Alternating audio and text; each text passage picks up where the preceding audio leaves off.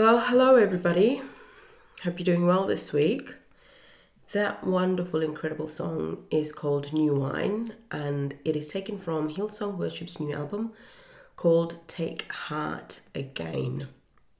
The original song is from the album called Take Heart, I think, and it's sung by Brooke. But today, there's a brother who sings it, and you know, no offense to anyone, but when the brothers and the sisters are singing, there's just some some extra. And so it really blesses my heart, and I hope it does the same for you um, as we work through this week um, and all the things we have to get through. Might be a little bit of a challenging one, but I hope, as always, we're here to inspire, to encourage, and to challenge each other to grow in our faith, in our calling, and in our passionate commitment for Christ. And so, with no further ado, this week's reading is going to come from Romans 8 31 to 39, as well as Mark 5 36. So, Romans 8 31 to 39 reads as follows So, what does all this mean? If God has determined to stand with us, tell me, who then could ever stand against us? For God has proved his love by giving us his greatest treasure, the gift of his Son. And since God freely offered him up as a sacrifice for us all, he certainly won't withhold from us anything else he has to give. Who then would dare to accuse those whom God has chosen in love to be his? God himself is the judge who has issued final who has issued his final verdict over them, not guilty. Who then is left to condemn us? Certainly not Jesus, the anointed one for he gave his life for us. And even more than that, he has conquered death and is now risen, exalted, and enthroned by God at his right hand. So, how could he possibly condemn us since he is continually praying for our triumph? Who could ever divorce us from the endless love of God's anointed one? Absolutely no one. For nothing in the universe has the power to diminish his love toward us. Troubles, pressures, and problems are unable to come between us and heaven's love. What about prosecutions, deprivations, dangers, and death threats? No, for they are all impotent to hinder omnipotent, omnipotent love. Even though it is written all day long, we face death threats for your sake, God. We are considered to be nothing more than sheep to be slaughtered. Yet, even in the midst of all these things, we triumph over them all, for God has made us to be more than conquerors, and His demonstrated love is our glorious victory over everything. So now I live with the confidence that there is nothing in the universe with the power to separate us from God's love. I'm convinced that His love will triumph over death, life's troubles, fallen angels, or dark rulers in the heavens. There is nothing in our present or future circumstances that can weaken His love. There is no power above us or beneath us, no power that could ever be found in the universe that can distance us from God's passionate love, which is lavished upon us through our Lord Jesus, the Anointed One. That's beautiful. The second scripture is Mark 5, verse 35. See if I can turn the page without making a lot of noise. Mark 5, verse 36, I mean. But Jesus refused to listen to what they were told and said to the Jewish official, Do not yield to fear. All you need to do is keep on believing. We are nearing the end of March. Um, and those in the business world always divide the year into four quarters. And so, if you looked at it from that perspective, we are nearing the end of the first quarter of 2021. That thought itself is pretty crazy to think that already in this year, three months are under our belt. It's crazy because, you know, we entered into this year, most of us, if not all of us, holding our breath waiting to see what the year would bring. After surviving a crazy year like 2020, For some, it seemed foolish to um, be overly eager and make enormous plans for 2021. For some, it seemed safer to hold our breath and to wait and see how the year would unfold. To wait and see will we, you know, get over Corona? Will the borders open? Will businesses pick up? Will kids be able to go back to school? Um, will this year be ready for new things, for um, new businesses to be birthed, for new projects to be birthed, for new ideas to be birthed, for new physical, actual human babies to be conceived and to be born? It feel it felt like a bit premature to come out boldly and be like, yes, the year to build or the year to start or the year to whatever when we still weren't so clear how the year would pan out. And as you've seen, it's been semi okay in some regards, in the sense that yes, we've got the vaccine and things are slowly picking up and life is slowly moving on. But everyone is so exhausted from what was, and it still, um, it still feels like people are still holding their breath, still waiting for the other shoe to drop. Is it really over? Can I really move on? Can I really start? Today, I'm here to challenge you and I that the answer to all of those questions is yes. Yes, it's time. Yes, it's time to plant. Yes, it's time to build. Yes, it's time to release. Yes, it's time to dream. Yes, it's time to explore. Even with the limitations that currently exist in our world, yes, it is time. God is constantly doing a new thing.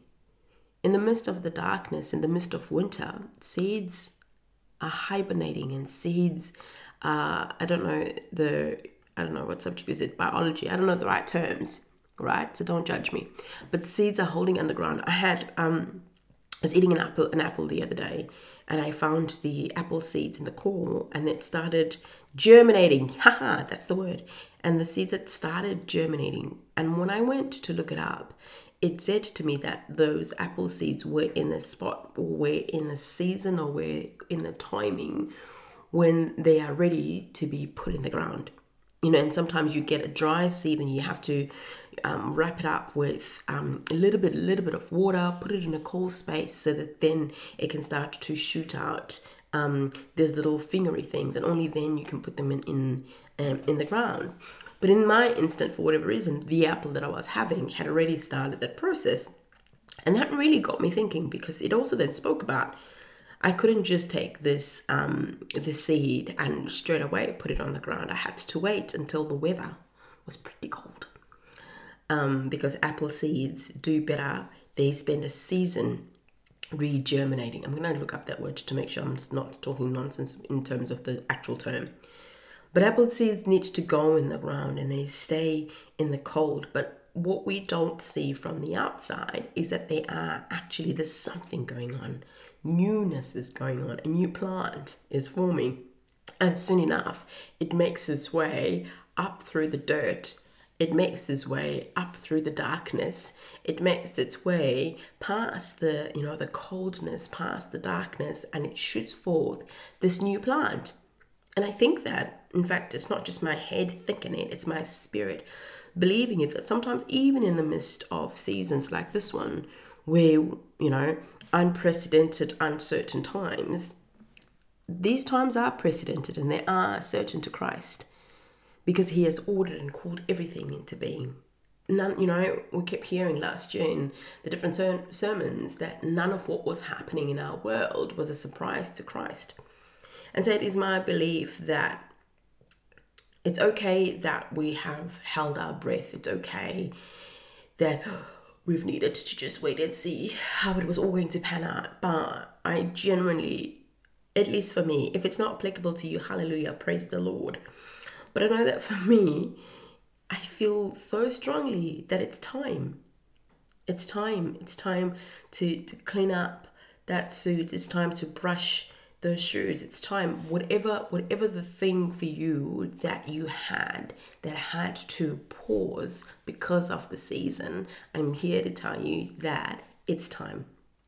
The song talks about the one we were listening to right now it talks about new wine and new power and new freedom. There's certainly newness, you know.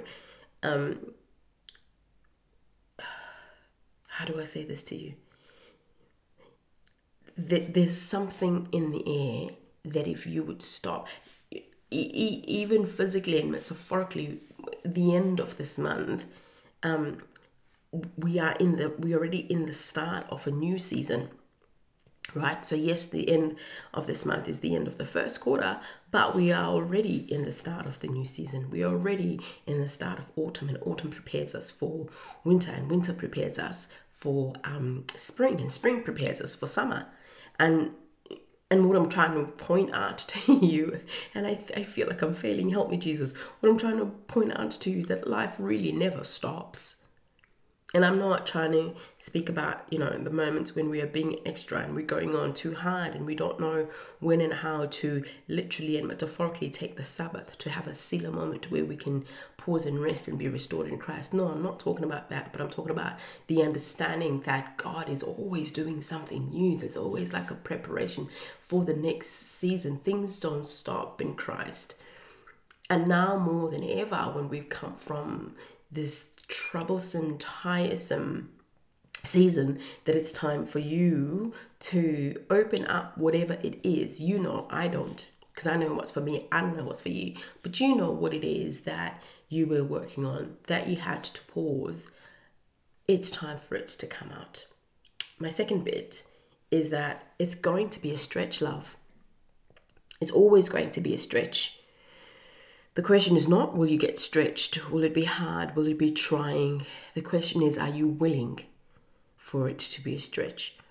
Back to my example of this uh, apple seed, which I'm planting um, in a couple of weeks' time, it, it, it will be cold for the seed underground, right? But that's just for a moment. It will be dark for the seed underground, but that's just a moment. That's like that's like a tree now in autumn when the leaves are falling off and a brand new tree would be freaked out because it's never experienced this, right? And so when it sees the leaves falling off, it will think, oh, what's happening to my beautiful leaves? Never understanding and recognizing that these leaves have to fall off so new, beautiful leaves can come on. And that, yes, over the winter season, it would look bare and it would look as if that seed is oh, sorry it would look as if that tree has died. But there's there's buds that come off and come spring this new beautiful glorious beautiful scented flowers and leaves will you know come forth from that tree. But again in the process hey there's this big thing about the process at the moment. In the process it will feel like a stretch. In the process it won't feel the most amazing thing ever. But if we are focused and we are not filled with fear, as um, the book of Mark, um, you know, where did I read it here? Don't yield to fear. All you need to do is keep on believing. If we keep on believing that even when it doesn't look like it, that even when it doesn't feel like it, there is a seed that's growing and that God is out there um, watering it and ensuring that it will come um, to pass. We need to believe, as um, the book of Romans, that God has given us like the best gift, which is His Son. And it says, and so since He freely offered Him up as a sacrifice for us, He certainly, cert like, dude, if He's if He's already given the very best that there is, He certainly won't withhold from us anything else He has to give. But we are the ones who have to plant that seed. We are the ones who have to step out of faith. We are the ones who have to believe in the things that He's called us and the things that He's placed in our hearts, and then step out in those things, trusting that He will not withhold anything, that He will go and do above and exceedingly um, beyond all that we could ever imagine or ask, right? My third point I wanted to say you know, some people go, okay, great, I, I'm, I'm inspired, I am challenged, but I have no idea, you know, what's left after the season we've gone through. After I have finally managed to get back on my feet and I've battled my mental health and, you know, I'm, I, and I've battled finances because of all the ramifications that came with what went on last year. I'm slowly m- managing to cope with the grief of all the loved ones that I lost through such a tough season, I'm not sure I know what's next for me. It is my belief that if we look around, God, if we believe that God is always at work, then we have to believe that He is constantly leaving us clues or breadcrumbs.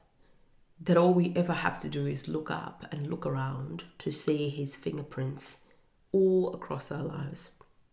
God will, um, you know, usher His Spirit. He will whisper or He will yell loudly, whatever you need. He will always lead you in the direction that you are supposed to go. Sometimes it's not necessarily the direction we want to go, but if you could quieten your spirit for a moment, you'll certainly be able to feel and sense where He is leading you. So, my third point is look around. God has been, even in the middle of that trying season, even in the middle of the challenging season that you've gone through, in the midst of all of that, God has been leaving clues and breadcrumbs for you to be able to follow through and know what's next for you. The first biggest step is always, always to have faith, to have courage, and recognize what it is that He's calling you to and be willing to stretch and go there. I feel strongly that it's time. We can't live our lives holding our breath. You take a breath in and you take a breath out. It wasn't meant to be lived held. And so, if this is for you, I know that you know immediately what it is that you had to put on hold mending a relationship, having the conversation, forgiving someone, applying for that job, quitting that job, trying again to have that baby, starting that business.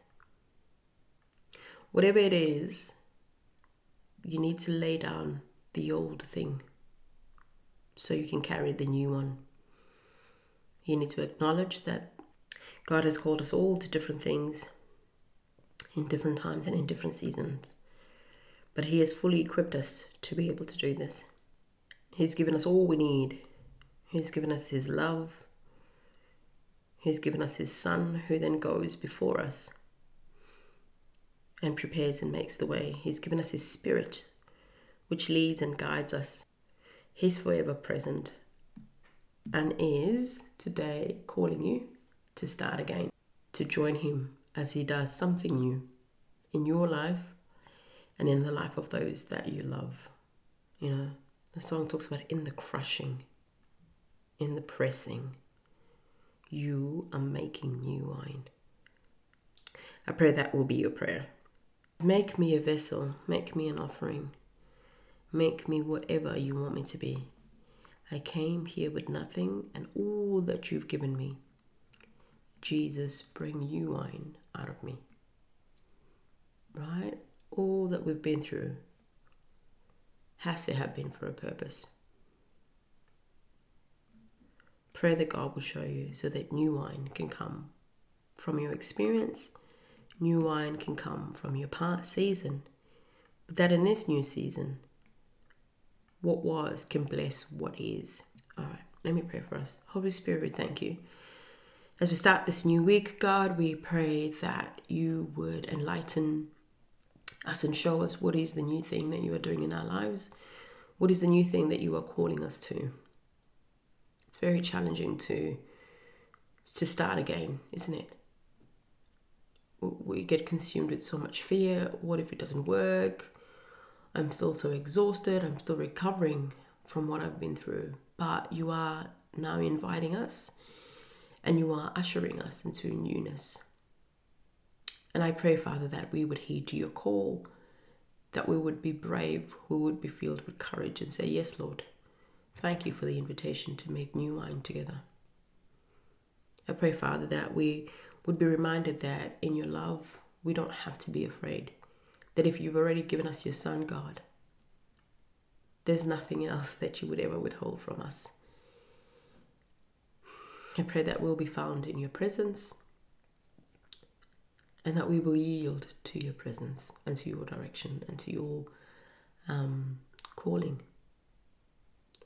We love you, and I, um, you know, and we pray that all of this week we will just see these breadcrumbs that you've been leaving for us, these clues that you've been putting before us to show us what's next, where you're calling us to. I pray that you would equip us um, and that you would encourage us, Lord. I know you say not to be afraid, but in our humanness we are. And so I pray that your power and your love will consume that fear, that all we can see is your presence. We love you and we adore you and we magnify all that you are in our lives. In Jesus' name I pray. Amen.